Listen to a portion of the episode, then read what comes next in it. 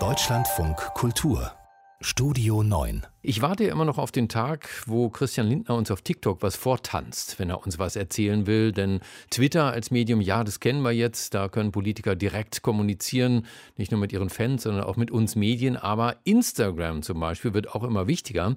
Und auf Instagram ist vor ziemlich genau sechs Stunden ein Foto aufgetaucht, das die grünen Vorsitzenden, also Annalena Baerbock und Robert Habeck und FDP-Chef Christian Lindner und sein Generalsekretär Volker Wissing gepostet gepostet haben, ein Foto mit genau dem gleichen Text drunter. Das klare Signal, wir Grüne und FDP haben uns getroffen und wir wollen, dass ihr da draußen das alle wisst.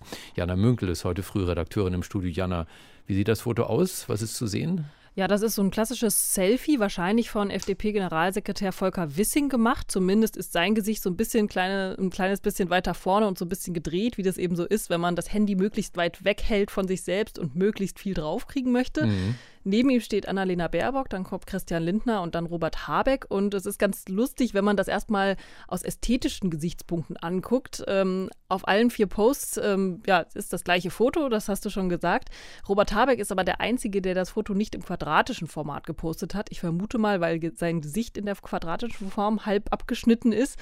Und was auch auffällt, wenn man ganz genau hinschaut, sie haben nicht alle den gleichen Filter verwendet. Bei mhm. Baerbock und Lindner wirken die Gesichter ein bisschen gelber. Da wird jetzt auch auf Twitter schon schon drüber gewitzelt. Die Tagesspiegel-Journalistin Ann-Kathrin Hipp zum Beispiel hat geschrieben, bei der Selfie-Auswahl sind sie sich schon mal einig, nur die Filter unterscheiden sich noch. Ja, soweit das Bild. Bilder sagen ja mehr als tausend Worte, sagt man. Aber gibt es auch Worte darunter? Ja, genau. Ähm, da gibt es auch tatsächlich eine große Bedeutung der Worte, würde ich sagen. Ich zitiere.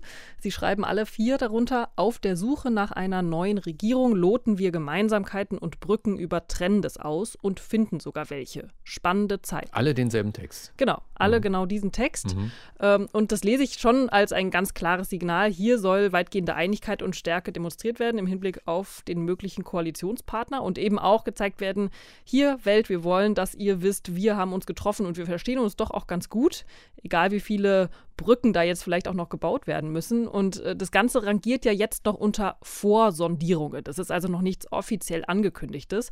Aber die SPD hat die beiden Parteien zum Beispiel auch schon zu offiziellen Sondierungen eingeladen. Die könnten laut SPD-Fraktionschef Rolf Mützenich noch diese Woche starten und mal gucken, ob es dann vielleicht sogar noch mehr Insta-Selfies gibt.